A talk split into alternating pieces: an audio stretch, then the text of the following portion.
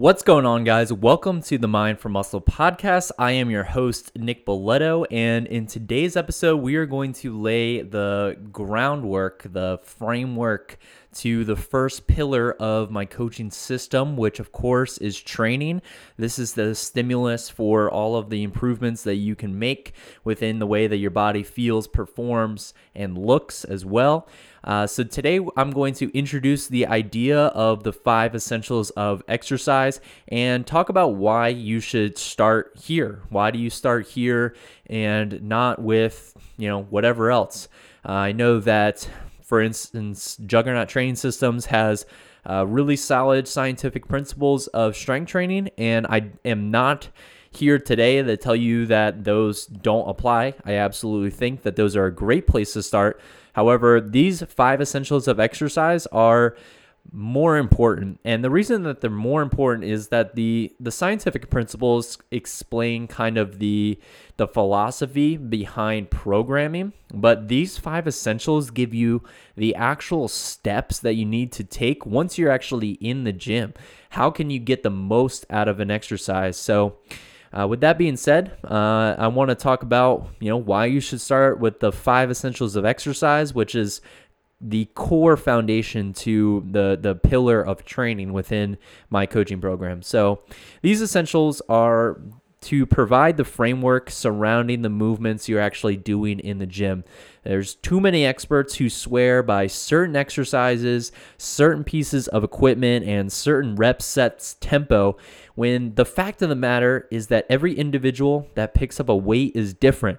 And once that weight is in your hand, I mean, the, the only place where a five pound dumbbell actually weighs five pounds is when it's sitting on the rack. But once there's a weight on your back, a weight on a machine, a weight in your hand, depending on how you're actually lifting it, it's no longer just that five pound dumbbell.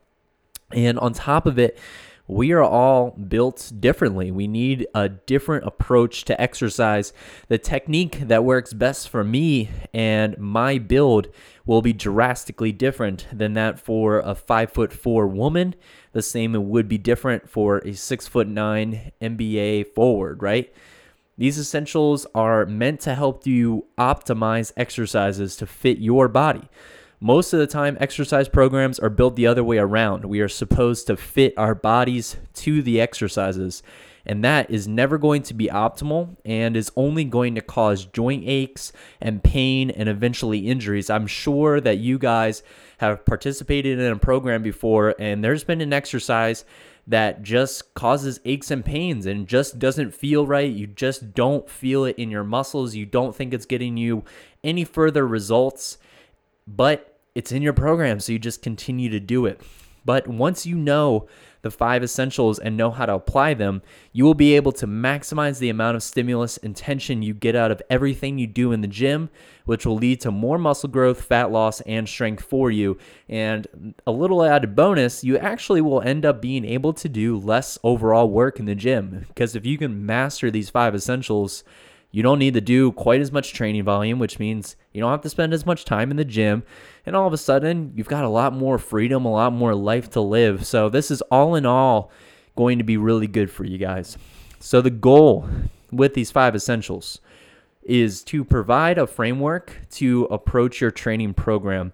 There are some exercises that fit most people, and those are the ones, of course, that I use with my clients uh, as well as some specialty exercises suited to the individual. So, depending on the way that you're built, depending on the equipment that you have access to, we'll, we'll choose some specialty exercises as well. But there are certain exercises that work for damn near everybody. And a lot of those exercises are not the ones that you probably are thinking of right now. With that being said, it's very hard for me to be able to tell you to do this or to avoid this but if you can understand this framework, these five essentials, you'll be able to make your own intelligent decisions about your exercise execution and selection. It's important to keep in mind while you're listening to this podcast episode and future episodes where I go more in depth into the specific essentials. And then subsequently in your training, when you actually head to the gym and you try to, you know, really put these things into action, that the goal of hypertrophy training, the goal of training to build muscle, is to create tension within the muscle you're targeting. And tension is a product of the weight you're lifting and then how you're lifting it. So, the weight you're lifting is going to be chosen by you or your coach. So, I'm not going to talk to you about how to choose a weight. You probably already have a pretty good idea of how to do that. But the way you're lifting said weight is extremely important and in this episode and in future episodes, I'm going to tell you the basics to ensuring that you're lifting the weights the most optimal way possible to create tension. Now, when you step into the gym to start practicing these essentials, it's important to leave your ego at the door. You may be used to using a certain weight for a certain amount of reps and sets, but you have to throw that out the window. You are going to learn very quickly that you can create massive amounts of tension with significantly less weights than you were before. And I'm not advocating for you to lift light weights. I am advocating for you to lift as heavy as is appropriate for your goal. And if building muscle is your goal, then execution shouldn't be sacrificed to lift a heavier load, as that ultimately won't change the amount of tension you're creating, or worse, it will actually decrease it. So, with that being said, uh, let's jump right on into essential number one. And essential number one is the setup. And this happens before you even begin an exercise, and it's probably the most important of the five essentials. If your setup is off, there is nothing you can do with your execution to correct this. If your body is not set up to train the actual muscle you're trying to train, you cannot create tension there. Period. End of story. So, what do I need mean by that? You need to position your body such that the muscle you're trying to train opposes the resistance.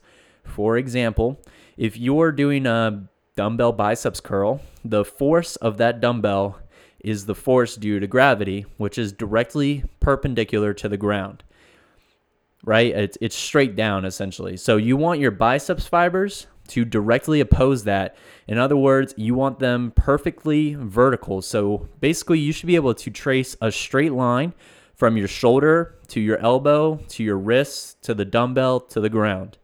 This will help to ensure that the tension is going through your muscles and not your soft tissues and joints. Remember these six words when it comes to your setup stand proud and lock it down. Stand proud simply refers to your posture. You should never be slouched or rounded over. You should maintain a nice neutral spine and stay as close to anatomical neutral as possible. This is where your body likes to be. Don't fight your body. Ultimately, that's what this is all about. And if you don't know what anatomical neutral is, it's essentially just standing.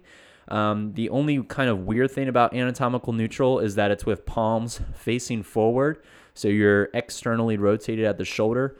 Um, now back to stand proud and lock it down. Lock it down means stabilize the joints that aren't involved in the muscle action you're trying to train. For example, if you're doing a triceps push down, it's important that your scapula aren't moving around. This ensures that your triceps are extending your elbow to move the load and that your lats aren't creating momentum for you because your triceps train not only elbow extension, but also shoulder extension, which the lats are extremely powerful shoulder extenders. It's extremely helpful that when you're trying to quote unquote lock it down, that you have something to brace into. Having something stable to help lock it down is going to allow you to generate more output, more tension, and thus create more muscle. A great example of this is doing dumbbell lateral raises chest supported on a high incline bench rather than doing them standing upright. Having something stable to brace against is also a good strategy for doing more total work in a session.